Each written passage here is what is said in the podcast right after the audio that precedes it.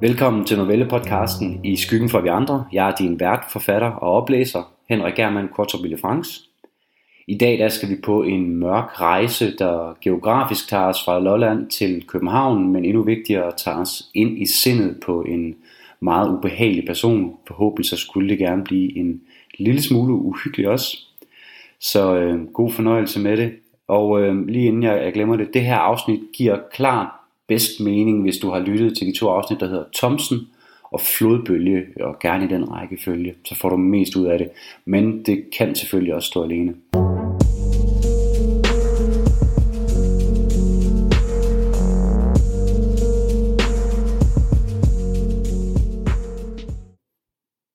Jeg ser dig, min skat. For satan, hvor jeg ser dig.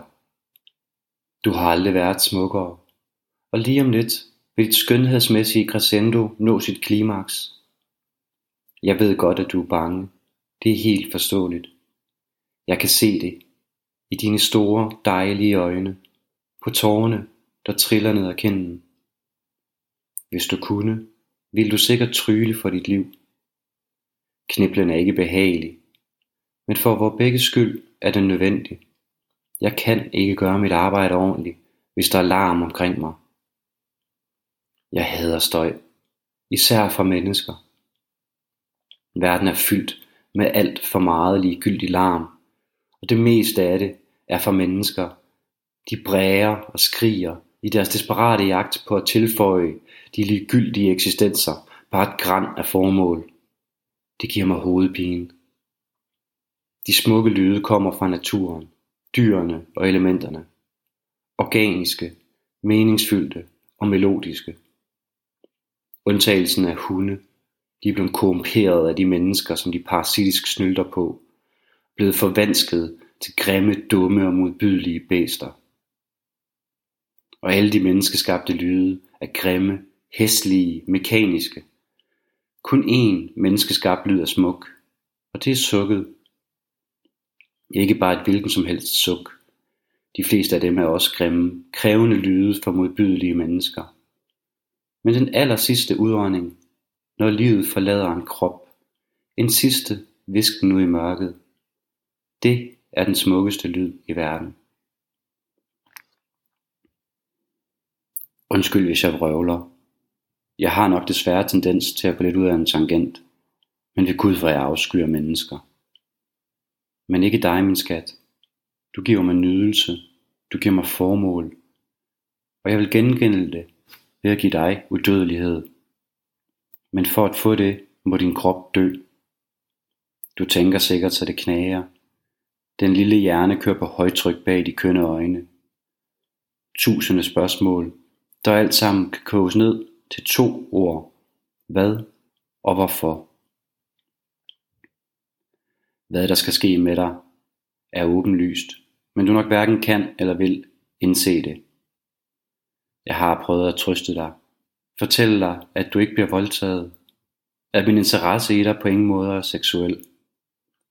Men om det hjælper dig nu, ved jeg ikke. For uanset processen, så slutter det her med, at du skal dø. Hvorfor er desværre langt mere enkelt, end jeg har lyst til at indrømme. Jeg har haft meget tid til at tænke, mens jeg var i hi.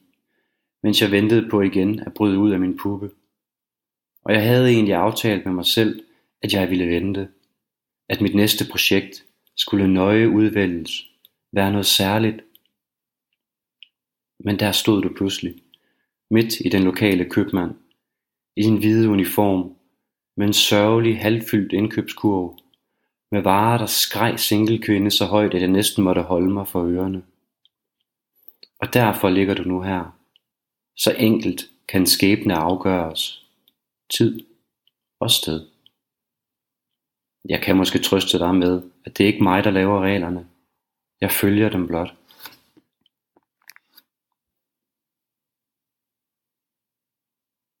Vil du blive lettet, hvis jeg fortæller dig, at det næste vil gå hurtigt?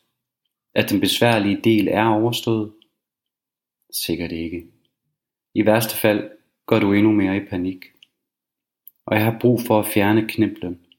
Høre dit suk. Det er min belønning for opgaven for alt besværet, for mine personlige offer i jagten på en smukkere verden.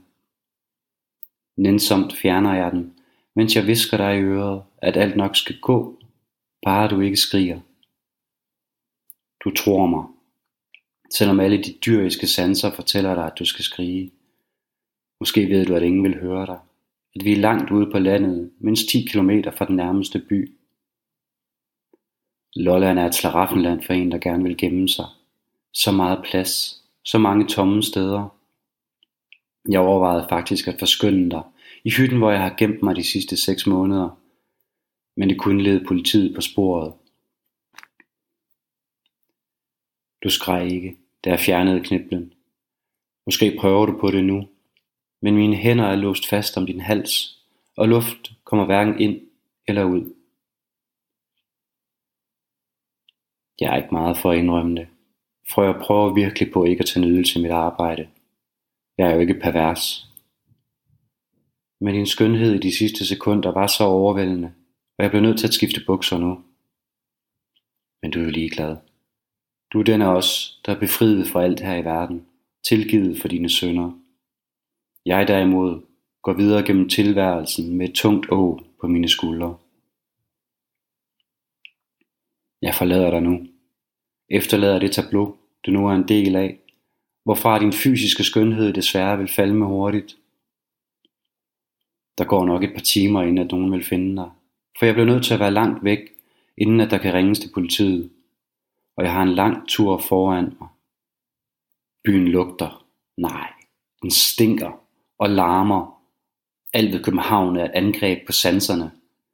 Var man barmhjertig blev den brændt ned til grunden, udslettet fra jordens overflade, som en betændt byld, der tømmes. Desværre er det uden for min formåen at gøre. Jeg kan kun forskynde for et øjeblik, inden det igen er væk. Det er den byrde, der mig pålagt. Den Sisyfos opgave, jeg villigt påtager mig igen og igen. Og vil fortsætte med indtil min opgave er fuldført, eller at min dage er talte. Kan vide, om nogen venter på mig her. Om nogen vil forsøge at jage jægeren. Men de vil ikke lykkes. Ud fra medierne tyder alt også på, at de ikke har linket det på Lolland til mig. Imbecile, ukultiverede tober, der ikke genkender skønheden i mine værker. Men nej, der er kun én person, jeg skal være opmærksom på. Hvis han der lever, eller ikke er gået på pension. Han vil kunne genkende skønheden og forbinde prikkerne. Han har gjort det før, og det havde nær ødelagt alt. Var jeg smart, startede jeg måske med ham. Fjernede ham, inden han igen kunne gøre skade. Men det vil jeg ikke gøre. Selvom jeg ikke er sikker på, hvorfor. Måske fordi, at jeg ved, at det er farligt. At det kan sætte mere på spil, end jeg behøver. Måske fordi, at jeg har brug for ham. At vide, at han er derude. At mindst et andet menneske forstår det, jeg gør. Eller i det mindste prøver på det. Mine forældre er her også. Et eller andet sted. De bor sikkert stadig i det samme hus i provinsen. De vil næppe kunne genkende mig. Jeg kan knap nok genkende mig selv. Jeg bryder mig ikke om skæg og hår. Det er ulækkert og fyldt med bakterier. Men det er nødvendigt onde.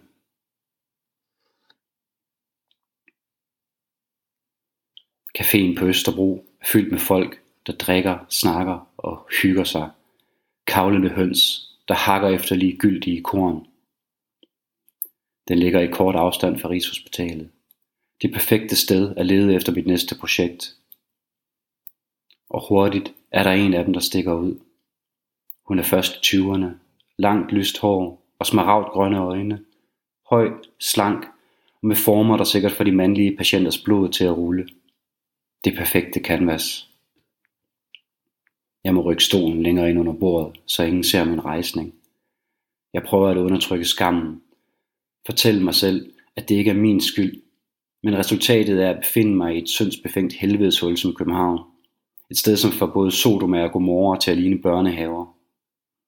Og at være så tæt på så mange af de mandeædende forræderiske sirener, der danser gennem tilværelsen, mens de fortæller børn, at de er syge, at de er svage, at de er onde. Jeg har hørt nok. Jeg kan ikke holde mere af den her infernalske støj ud. Jeg tager mine høretelefoner på.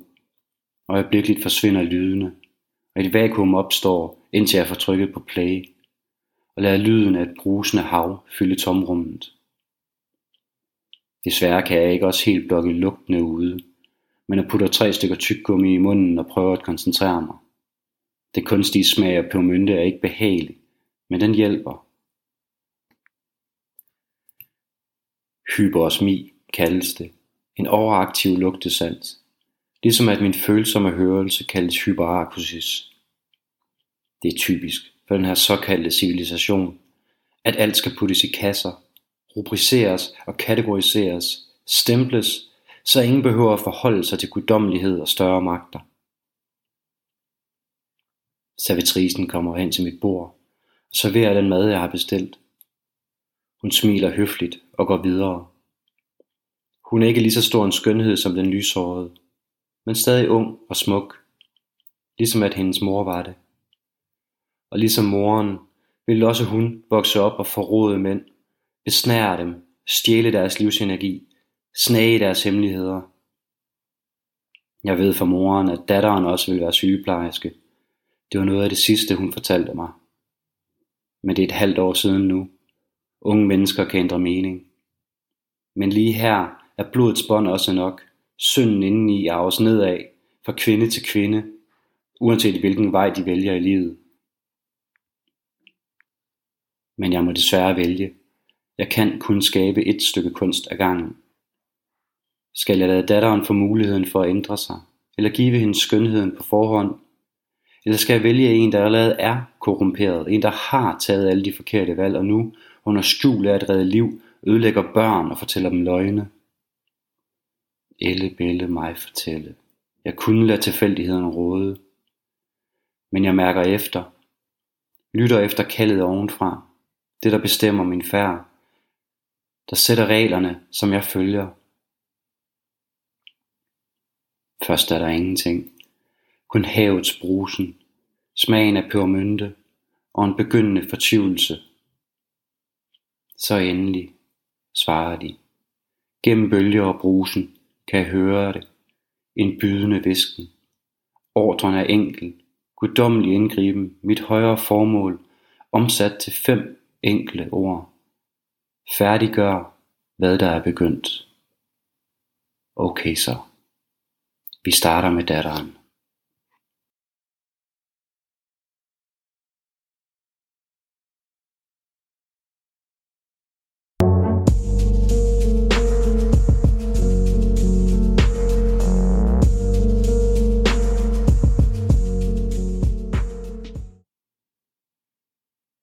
Nåede afsnittet, og det gav lidt krybende uhygge.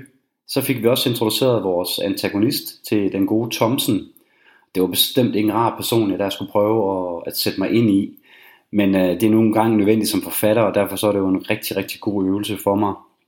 Det, det er jo vigtigt at kunne beskrive de grimme ting, prøve at forstå, hvad der driver mennesker, hvis handlinger ellers sådan ligger uden for vores umiddelbare, normale fatteevne.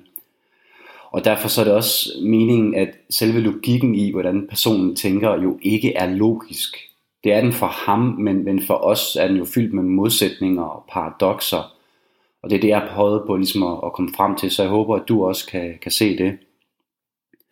Hvor vi skal hen lige på det næste afsnit, det er lidt usikker. Jeg skriver på flere forskellige små øh, historier lige nu. Det jeg kan sige er, at der går nok et par afsnit, før at vi igen skal, øh, skal vende tilbage til Thomsen, Basse, Michele er nu øh, vores øh, antagonist her. Hvor vi skal se, om Thomsen og Basse kan beskytte Michaela fra, fra den her psykopat. Så øhm, jeg håber, du vil lytte med og glæder dig til at høre mere i den her saga. Lige lidt øhm, sådan mere generelt forfatternyt omkring mig, så kommer der meget, meget snart en stor nyhed i forhold til min første bog. Derudover så er jeg nået så langt nu med bog nummer to, at den er sendt ud til, til alfa-læsere, der skal prøver at se, om de kan skyde nogle huller i, øh, i plottet. Så øh, der sker noget, men øh, du kan altid gå ind på Facebook og følge mig derinde på min forfatterside, så øh, er du helt tiden opdateret også, når der kommer nye afsnit her på, på podcasten. Og husk nu, du må meget gerne rate podcasten, eller skrive en anmeldelse der, hvor du lytter, uanset om den er egentlig god eller dårlig.